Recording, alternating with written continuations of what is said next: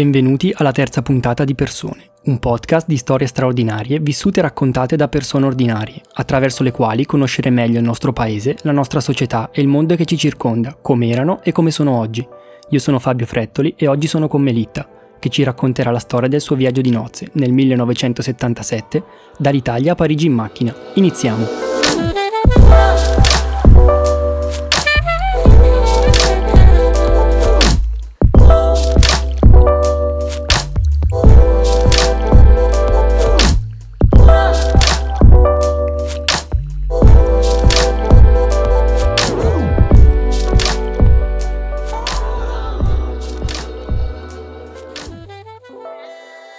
Melitta.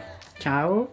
Oggi ti ho, ti ho invitato a questa, questa, nuova puntata perché volevo farti raccontare una storia particolare, un po' diversa da quelle che abbiamo raccontato fino adesso, ma che penso che sia importante raccontare perché dice tanto di, di un'epoca e di un periodo. Prima però di iniziare volevo appunto chiederti eh, alcune informazioni su di te, su un po' di, di contesto. Allora, come per le storie precedenti siamo in provincia di Bergamo, volevo chiederti che lavoro fai o che lavoro facevi, quanti anni hai e partire un po' così. Allora, sono di Bolgare, sì.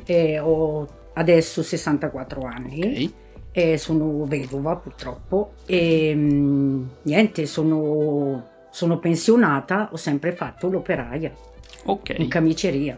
La storia che io volevo farti raccontare oggi è quella del, del tuo viaggio di nozze e appunto, prima di parlare del viaggio in sé, volevo farti un attimo raccontare che anni erano, prima di tutto, quanti anni avevate e appunto com'era un po' quel periodo, ecco.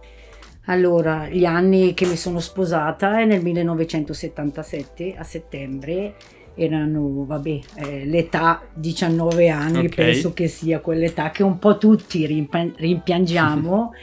E niente, eh, come ogni persona è l'età dove si può tutto, mm-hmm. si spera tutto e si ha la capacità di poter pensare tutto. Con l'incoscienza che si può avere anche in quegli anni, eh, ho conosciuto mio marito un anno prima, abbiamo deciso di, di sposarci a settembre e il nostro modo di vedere le cose era un po' diverso perché non eravamo quasi mai due, eravamo gruppo. Ok. Questo sempre. E pensando adesso la scelta di sposarsi, nonostante era poco più di un anno che ci frequentavamo, era sì la voglia di stare insieme, di condividere le cose.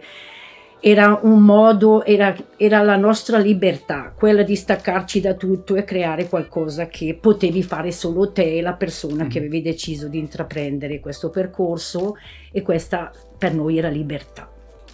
Eh, però ehm, credo che sia stato anche un modo che nel fare casa noi eh, era anche ehm, creare un punto di riferimento per quello che era il nostro gruppo, perché il nostro punto di riferimento era la strada mm-hmm. e formare casa era un modo per dare eh, a casa aperta al gruppo che noi comunque frequ- frequentavamo giornalmente. Quindi immediatamente da quando vi siete sposati e avete preso casa, la vostra casa è diventata un, un luogo di aggregazione anche per altri. Sì, sì, anche per il fatto della scelta veloce in una casa di affitto, perché soldi non ce n'erano.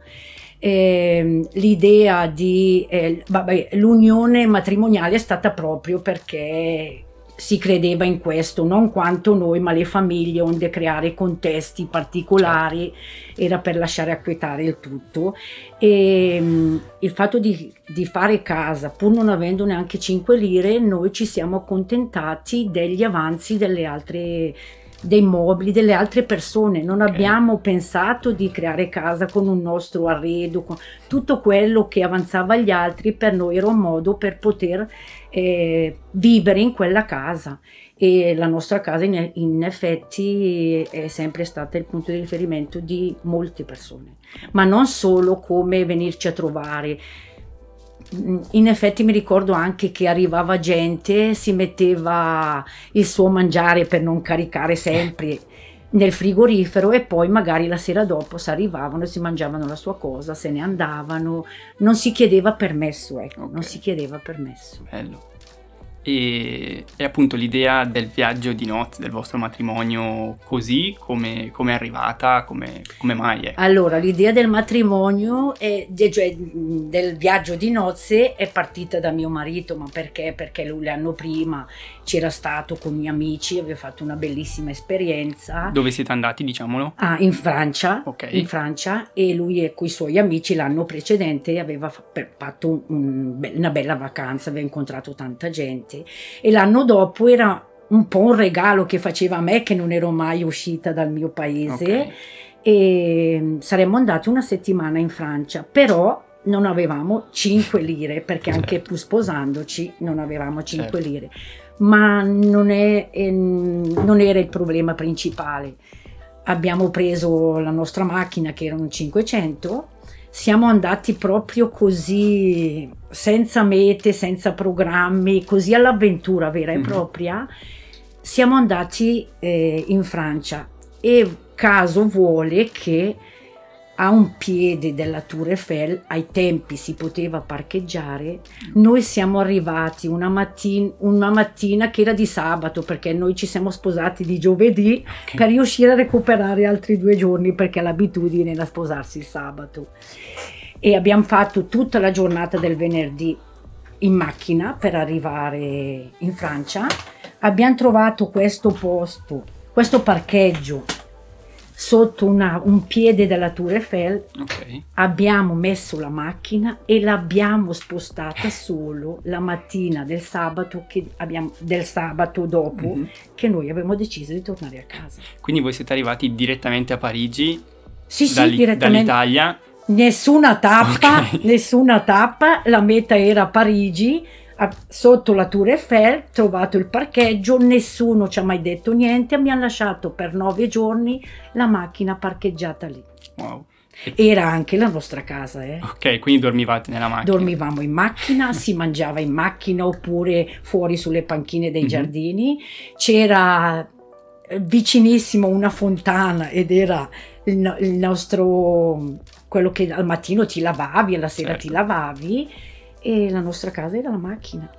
Perfetto. E Parigi era la nostra luna di miele. Ti ricordi qualcosa di no, Parigi? mi ricordo solo che non avevamo valutato bene che in Francia si faceva più freddo che in okay. Italia, perciò è stata una settimana un po' dura che abbiamo eh, camminato tantissimo, che mh, mm, il nostro era solo per... Cioè, la nostra giornata era sempre in giro a vedere il Louvre, il mm. Notre Dame, tutto quello che poteva offrire di meglio eh, la città. Alla sera stanchi del percorso perché usavamo il metro solo se mm-hmm. la distanza non ci permetteva la fatica del cammino, ma poi sempre a piedi. Perciò alla sera, sfiniti, ci sedevamo eh, dove c'erano quelle fontane bellissime, tutte colorate, era l'unico momento un po' di svago, si mangiava solo cracker, eh, nu- eh, marmellate, fette biscottate, eh, eh, verdura in scatole, il che tra l'altro gli ultimi giorni non ce la facevo più e mio marito, poverino, mi diceva ma cos'è che non hai fame? E no, non ho fame, non ce la faccio più però non era un problema, quello non era proprio assolutamente un problema. Nessuno mai ci ha disturbati, la gente mai eh, ci ha guardato dal mio punto di vista, non so se perché erano i vent'anni, sotto un aspetto diverso da... Ecco, volevo chiederti infatti come avete visto la gente di Parigi, nel senso cosa, cosa vi aveva colpito di più dalle persone? Ecco. No, eh, penso L'accoglienza verso i giovani sicuramente eh, l'ho notata, anche il, non credo che nessuno abbia notato eh, che noi ci lavavamo lì, che mm-hmm. dormivamo lì, però sinceramente nessuno, mai nessuno ehm, non, non, ci siamo visti notati da un altro aspetto, penso che la gente era pronta già nel contesto anche giovanile in modo di vedere le cose sotto un altro aspetto erano pronti secondo me okay. persino un episodio che boh, ritengo c'erano lì nelle piazze gli ambulanti e c'erano anche gli extracomunitari che ai tempi si mettevano il loro tappeto, i loro monili e aspettavano gente che comprava qualcosa. E una sera eravamo seduti lì vicino e mm, è passato i carabinieri hanno fatto una retata e loro giustamente sanno di questo, hanno raccolto velocemente tutti i loro le loro cose e sparivano. Uno era vicino a noi, ha consegnato a me personalmente tutta la sacca con tutte le cose. Okay. Sono arrivati i carabinieri e così e hanno visto che avevo la sacca e si sono rivolti a me come a dire te la puoi tenere, te la regaliamo, te la regaliamo. Se ne sono andati poi e loro sono tornati tutti. La prima cosa giustamente che abbiamo fatto, siamo tornati dalla persona che ci ha offerto, ci, ha, ci aveva messo in, portato in consegna tutto il, il, loro bagaglio e gliel'abbiamo restituito e, e ci hanno, e, ma avevano regalato un bracciale come ringraziamento, mi aveva regalato un bracciale. Questo è un episodio che comunque anche là tenevano sotto controllo mm. Delle situazioni che magari anche qui. Certo. Ecco, questo è uno degli episodi che... C'è qualcos'altro che ti ricordi particolarmente di quel viaggio? No, di quel viaggio che mi ricordo che ero andata con quel romanticismo, con quella voglia ed è passato in secondo perché comunque si era molto stanchi, perché l'esigenza anche non solo fisica ma anche del mangiare, una voglia, non lo so, è, questo è un episodio eclatante che lo racconto sempre che è diventato scherzoso, che una sera lì seduti perché niente, cioè non abbiamo mai comprato niente, le uniche spese erano entrare nei musei, nelle chiese a visitare, era questa l'idea del muoversi, di vivere. Mm-hmm. E così ero seduta e avevo chiesto a mio marito, ci avrei voglia di bermi una Coca-Cola, ma ha pensato come se non fosse una cosa talmente elementare. Lui si è girato, mi ha guardato e mi ha detto, la Coca-Cola te la berrai in Italia. Adesso no, non, non, mi sono chiesto, non so perché, ma è rimasta eh, una frase anche simpatica da ricordare ormai di questo viaggio, però va bene, è valsa proprio la pena, incontravi comunque i giovani, era bello, era bellissimo, è stata bellissima, veramente. Perfetto, io allora ti ringrazio tanto e su questo aneddoto finale direi che lo possiamo, lo possiamo chiudere, grazie ancora. Ma ci mancherebbe, grazie ciao. a te, ciao ciao. Persone è un podcast di Fabio Frettoli, che poi sarei io. Potete seguirmi su Instagram cercando il mio nome e cognome. Questo e altri miei podcast li trovate su tutte le piattaforme principali per podcast. La fotografia dell'immagine di copertina è di Sam Pezzotta. Se vi piace quello che avete ascoltato, consigliatelo ai vostri amici, genitori, fidanzate, zie e parenti. Noi ci risentiamo con persone tra due settimane. Ciao!